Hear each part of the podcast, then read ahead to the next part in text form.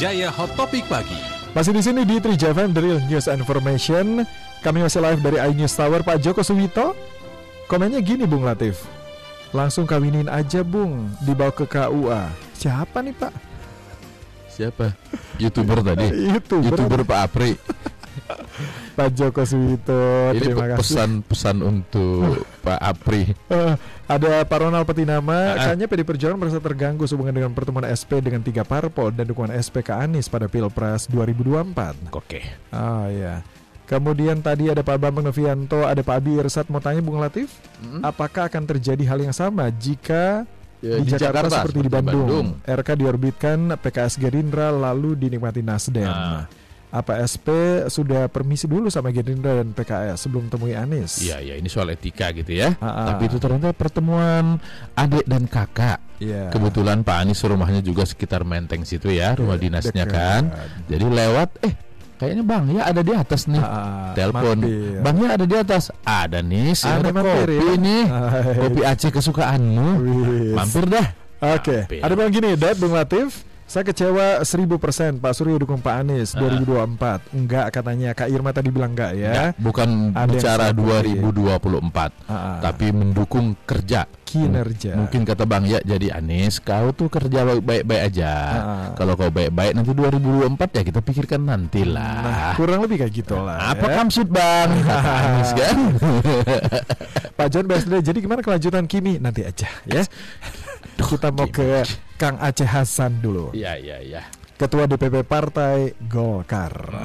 Apakah Golkar termasuk yang mencermati, risau, galau, gelisah atau Partai Golkar sedang fokus kepada Golkar satu saja? Nah, itu dia. Kang Ace, selamat pagi, Kang. Assalamualaikum Mas Latif. Waalaikumsalam. 2 minggu yang lalu susah sekali dicari, katanya lagi di luar negeri terus. Enggak, saya di luar kota, bukan di luar negeri. Gimana Bang Latif, Mas Dodi sehat-sehat? Sehat, Alhamdulillah. Politik sehat nggak kalau di mata Golkar sekarang? Sehat dong. Sehat ya, dinamis. Menurut saya masih dalam konteks koridor demokrasi kita ya. Kenapa? Karena lagi-lagi ini menunjukkan kepada kita proses pembelajaran demokrasi ya, bahwa memang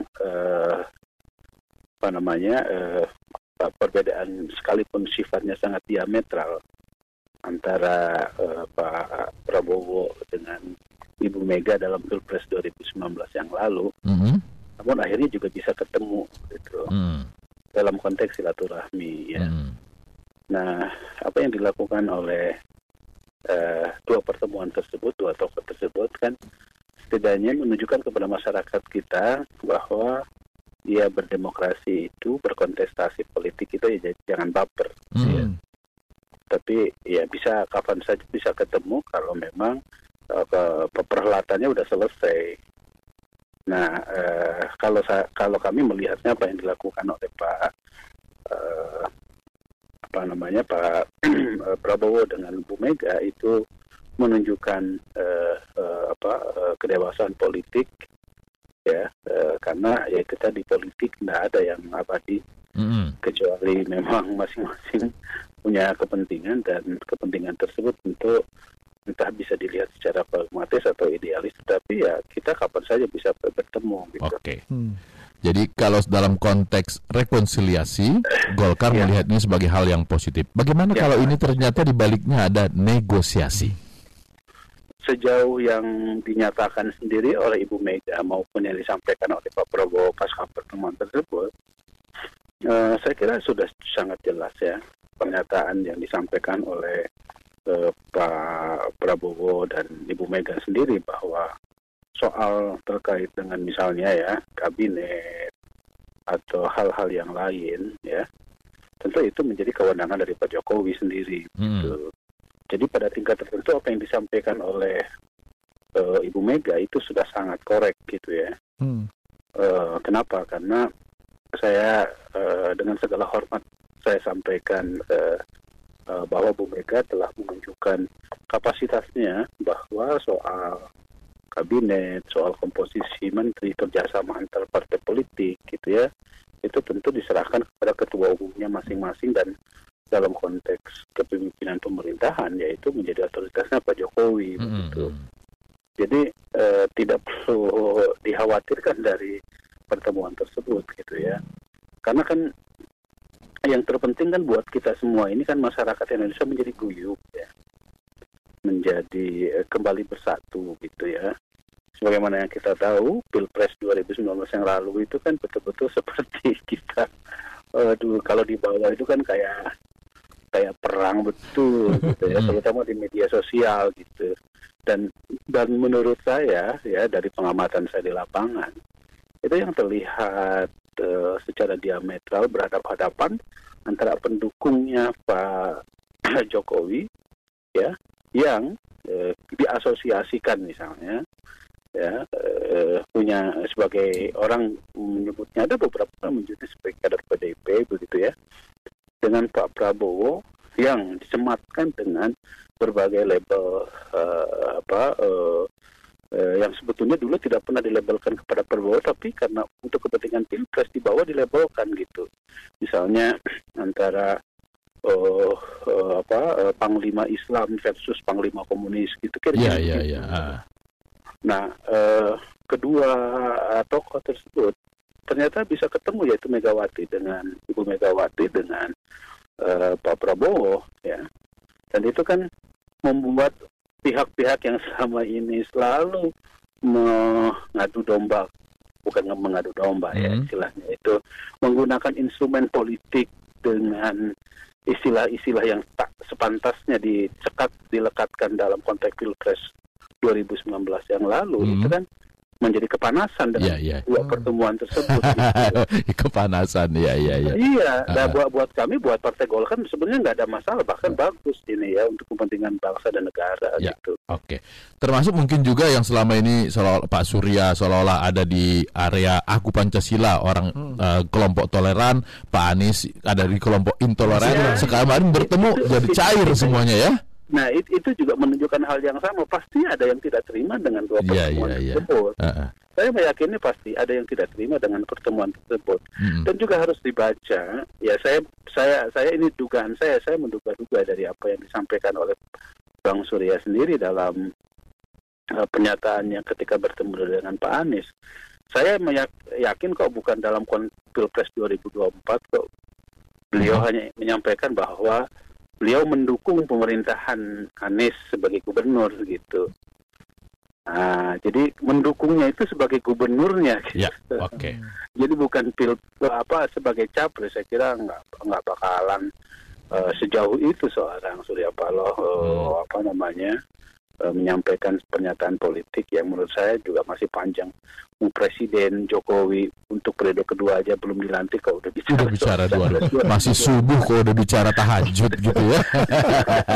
Oke. Kang Aceh, kalau terkait dengan ada wacana juga negosiasi bahwa Gerindra akan ikut bagian dalam koalisi, akan mendapatkan sesuatu jabatan, entah itu menteri, entah itu ketua MPR. Kalau Golkar sendiri, kalau melihat sampai ke tahap negosiasi itu seperti apa?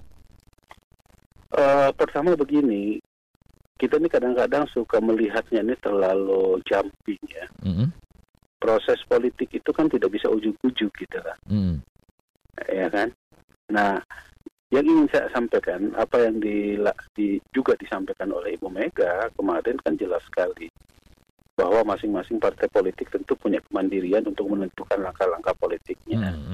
Dan terkait dengan, dan itu juga diperkuat oleh Pak Hasto pasca pertemuan tersebut, dia mengatakan bahwa ya soal koalisi tentu yang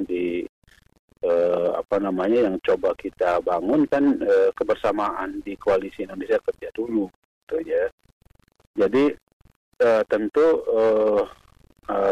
PDIP pun, ya, walaupun sudah ketemu dengan Gerindra, pasti akan tidak serta-merta, ya, membawa gerbong di luar koalisi yang sudah berdarah-darah semenjak 1 tahun kebelakang ini. Itu akan bersama-sama di dalam koalisi pendukung pemerintah. Saya yakin, ya, dengan begitu, gitu loh. Sebab apa? Sebab saya selalu menganalogikan, membaca dari apa yang terjadi pada Pak Jokowi ya. Itu belajarnya dari kasus Golkar gitu. Hmm. Yang bagian mana ini? Yang kasus Golkar di tahun 2014 yang lalu. Nah, Golkar itu awalnya kan memang menjadi pemimpin KMP ya, koalisi merah putih begitu. Kan tidak langsung oleh Pak Jokowi diakomodasi dalam di Kabinet Indonesia Kerja ya. Kabinet Indonesia Kerja. Tetapi membutuhkan proses yang agak lama. Ya. Baru kemudian 2 tahun setelah Kabinet Pak Jokowi terbentuk, 2 tahun setelah itu baru kemudian Golkar secara resmi bisa bergabung di dalam pemerintahan. Nah, artinya ya, apalagi sekarang ini sesungguhnya waktu itu menurut saya Golkar sangat signifikan peran politiknya pada saat itu gitu ya, untuk memperkuat pemerintahan Pak Jokowi di 2014 yang lalu. Tapi kan tidak serta-merta kemudian diakomodasi gitu ya oleh Pak Jokowi. Nah, saya menganalogikan mungkin kondisi tersebut akan terjadi pada saat sekarang ini. Tidak serta-merta katakanlah Pak Jokowi akan memberikan akomodasi terhadap partai Gerindra. Kenapa? Karena ya kita lihat dulu gitu. Karena begini ya, sesungguhnya buat kami ini kan sayang sekali sama Pak Jokowi, ya kan?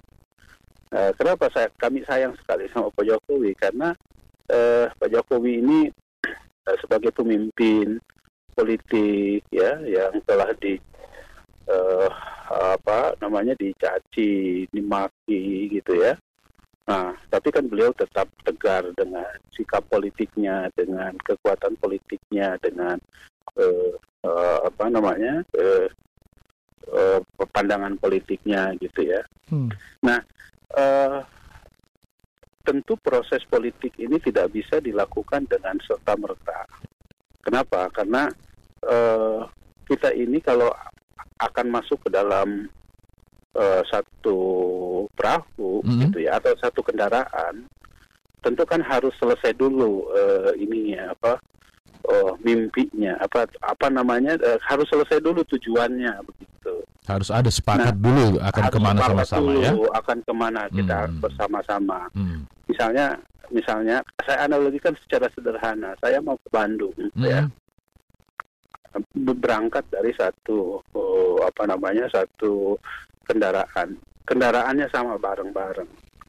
Tetapi kita masih belum selesai soal cara ke Bandungnya itu, kita mau melalui mana? Apa melalui Puncak atau mau Cipularang? Iya.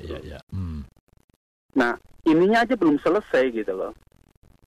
Ya kan? Kesamaan pandangan untuk menuju Bandung tersebut gitu. Itu masih belum selesai. Tujuan ini harus selesai antara Pak Prabowo dengan Pak Jokowi saja, atau Pak Prabowo dengan Mega saja, atau harus dengan seluruh ketua umum? Menurut saya gini, kalau menurut saya harus dengan semuanya. Kenapa? Karena pada saat kami berkoalisi, PDI Perjuangan, Golkar, Nasdem, Hanura, kemudian dan partai-partai lainnya, kita kan proses untuk menyamakan persepsi kita tentang strategi pencapaian pembangunan, katakanlah begitu, itu kan juga melalui proses yang sangat panjang. Hampir 1 tahun lebih misalnya kita sama-sama merumuskan nawacita gitu ya. Nah, jilid kedua. Nah, sementara gitu ya, ada pihak di luar koalisi yang selama ini kerjaannya ya menghajar-hajar terus gitu ya, bahkan pada tingkat konseptual gitu berbeda gitu ya. Misalnya soal konsep pembangunan infrastruktur, soal bagaimana soal investasi, bahkan dianggap kita ini pemerintahan ugal-ugalan dan lain-lain gitu. Ya, sebutan-sebutan yang waktu zaman Pilpres lah ya. Gitu. Baiklah. Nah, jadi maksud saya begini, Mas Latif. Yeah. Saya ingin menyampaikan begini. bahwa kalaupun misalnya kita mau ada dalam satu mobil gitu, satu kendaraan, tentu harus diselesaikan dulu. Harus diselesaikan dulu kesamaan persepsi tentang strategi pencapaian menuju ke arah Bandung itu gitu. Jadi harus sepakat dulu kemana tujuan, baru boleh numpang gitu ya. Langsung numpang. Jangan sampai nanti pas di tengah jalan gitu ya. Minta belok ke Cianjur. Mau mengambil jadi navigasi benar juga gitu. Minta navigasi bawa ke Sumedang lagi nanti. Lebih jauh ya. Iya. Baiklah. Baiklah. Kang Aceh, terima kasih waktunya bersama kami. Selamat pagi Kang. Nanti kita jumpa ya. Siap. Oke, ya Mas Mari ya. Itu Kang Ace Hasan Syadzily, Ketua DPP Golkar. Tetap di sini di 3JFM.